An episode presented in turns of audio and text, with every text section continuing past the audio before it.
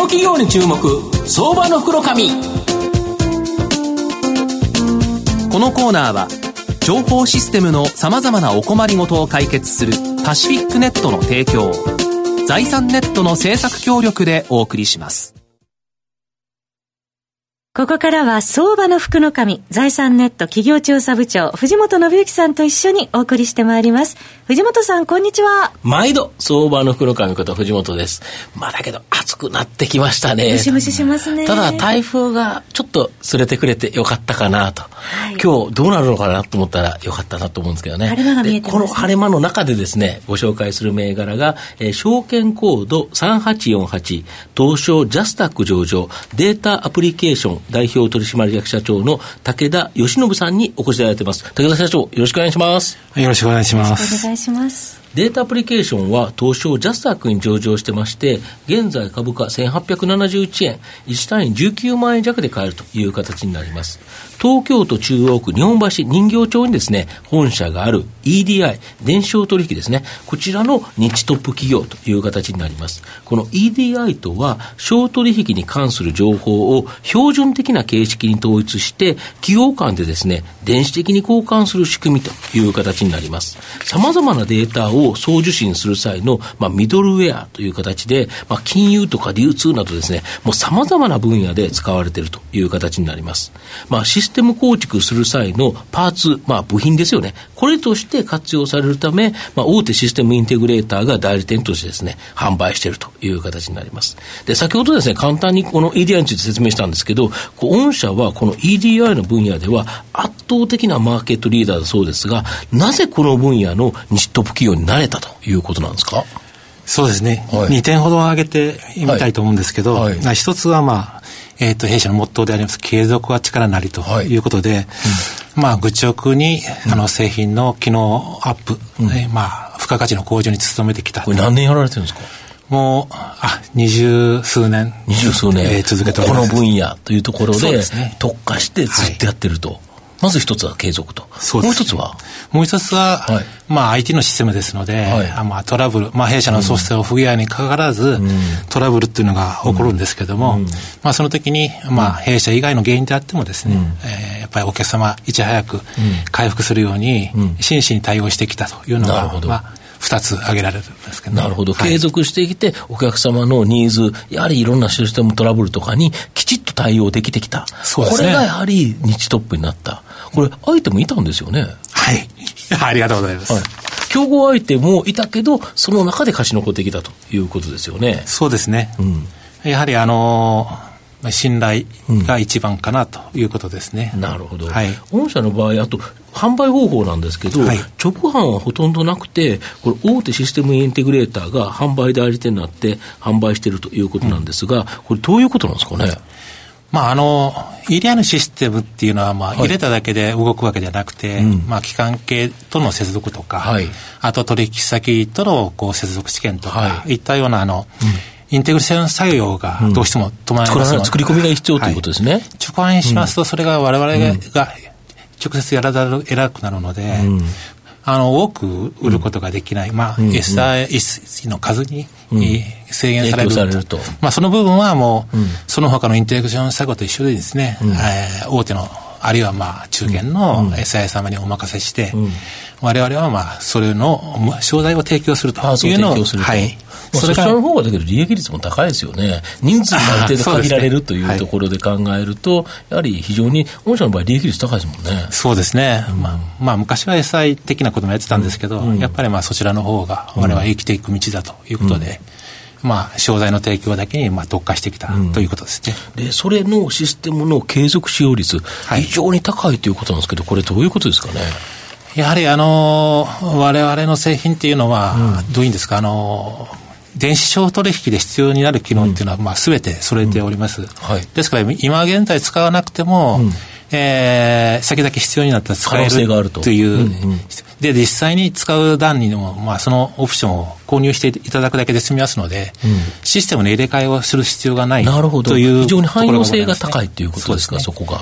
あとは、まあ、あの、SI 様が大体我々の製品に慣れちゃってるというのもありますですね。継続して選択していただけるような形になっております。なるほど。あと、この2024年1月にですね、NTT の固定電話網、これがですね、IP 網に移行すると。はい、で、これに伴って ISDN のデジタル通信モード、これが終了することから、はい、まあ、企業間の自動発注システムなど、このシステムにですね、大きな影響が出ると予想されているそうなんですけど、はい、まあ、これによって御社は、まあ、ここまでに大きな更新需要がある可能性がある。これどういうことですかね？あのー、一応 IP 網に切り替えて、うん、えっ、と、音声系、まあ、電話として普通にあの、話す分には、まあ、問題ないんですけど、まあ、今でも IP 電話ってあるぐらいなんですが、はいはいそれあのデータの通信に使おうとするとですね、はい、まあ非常に効率が悪くなってしまって、うんうんうん、あ実際にいくつかテストしたんですけれども、うん、まあまあ、そのまま使い続けるのは無理だという結論に至りました。はいまあ、今の時代ですので、まあ、そういう ISDN を使って、うん、えー、低い、えー、棒レートでやるよりは、うんインターネットを使って、うん、まあ、ギガベースのやつでやれば、もう高速にもなるしと。これだから昔、インターネットがなかった頃にあった線なんですよね。そうですね。まあ、それをずっとまあ、問題がないからということで使い続けてそうですよね。要はインターネットに切り替えれば、はい、まあ、そこでよかったのに、うん、切り替えずに ISDN のこのデジタルモードというのを使い続けてると。まあ、企業としては別に使えるんだったら使っとこうかということですよね。そうですね。あの、注文のデータって、そんなに、はい、あの、大きなデータではないので、うんえーまあ、そういう ISD の電話線で送ってもですね、うん、まあ、方法はあんまり問題がない、うん、程度で今進ん。でます。うん、まあ、今後はちょっと別の話になるかと思うんですけど、うん、えー、そういうことで、あの、使って安心なものはそのまま使い続けるというのがお客様そのままですので、あの、やっぱりこういう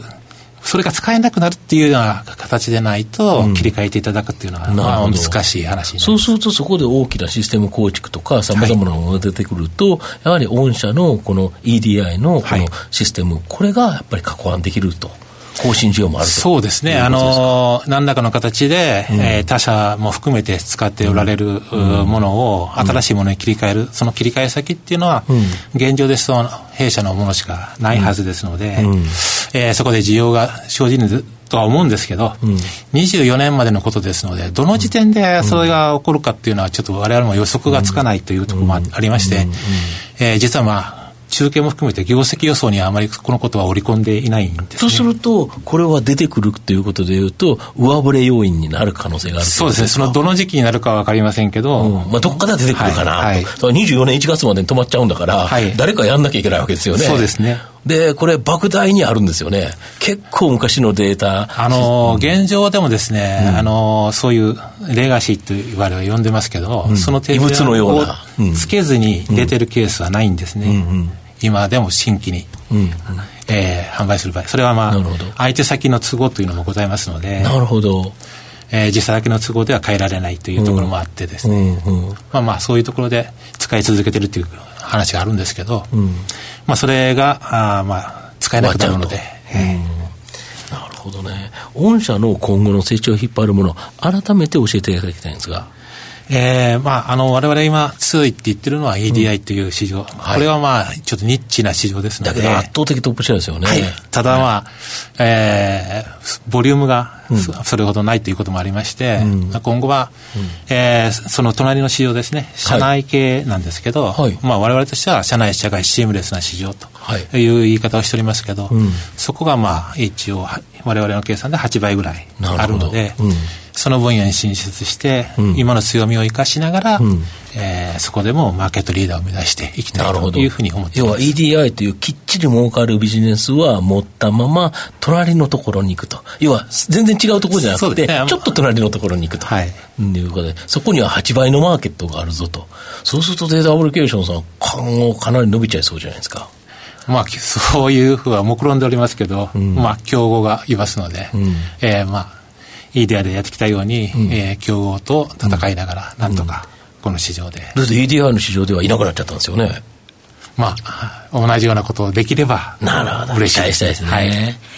東野さん、いかがでしょうか？あの最近のニュースであの中期経営計画ですね、はい、2022年度までのということで、はい、これってあの御社にとってはやっぱりその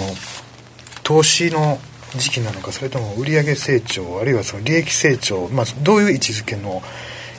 あの今回の中継っていうのは初めて出しました、はい、まあ、それはあの先ほど申しましたように今までの流れだけじゃなくて新市場に出ていく必要もございますので、えー、計画的に人に対しても投資していく必要があるということもあって、えーまあ、長期計画ですね、えー、長期ビジョンも含めて、えー、策定して、まあ、それ実現に向けて頑張っていこうということの位置づけでございます。まあ、最後まとめさせていただきますと、データアプリケーションは EDI の通信ミドルウェア、データ送受信に関わるシステムのパーツではですね、圧倒的な日トップ企業という形になります。データ送受信の根幹に関わるため、置き換えが非常に少なくですね、ストック型の安定収益企業という形になります。そこに ISDA の廃止が2024年1月、ここに迫っており、様々なシステムの更新需要があるため、まあ、ここから数年はですね、まあ、大きな追い風が期待できるると。まあ、株価指方面からも割高感がなくですね、僕は中長期で、まあ、じっくりと狙いたい企業だなと思います。今日は証券コード3848東証ジャスタック上場データアプリケーション代表取締役社長の武田義信さんにお越しいただきました。武田さんどうもありがとうございました。ありがとうございました。藤本さん今日もありがとうございました。どうもありがとうございました。IT の活用と働き方改革導入は企業の生命線。東証2部証券コード3021パシフィックネットは IT 機器の調達、運用保守、通信、クラウド活用まで情報システム部門のお困りごとをまるっと解決し、企業の IT 戦略を支援する信頼のパートナーです。取引実績1万社を超えるスペシャリスト集団、東証2部証券コード3021パシフィックネットにご注目ください。この企業に注目、相場の福の神。このコーナーは、情報システムの様々なお困りごとを解決するパシフィックネットの提供を、財産ネットの政策協力でお送りしました。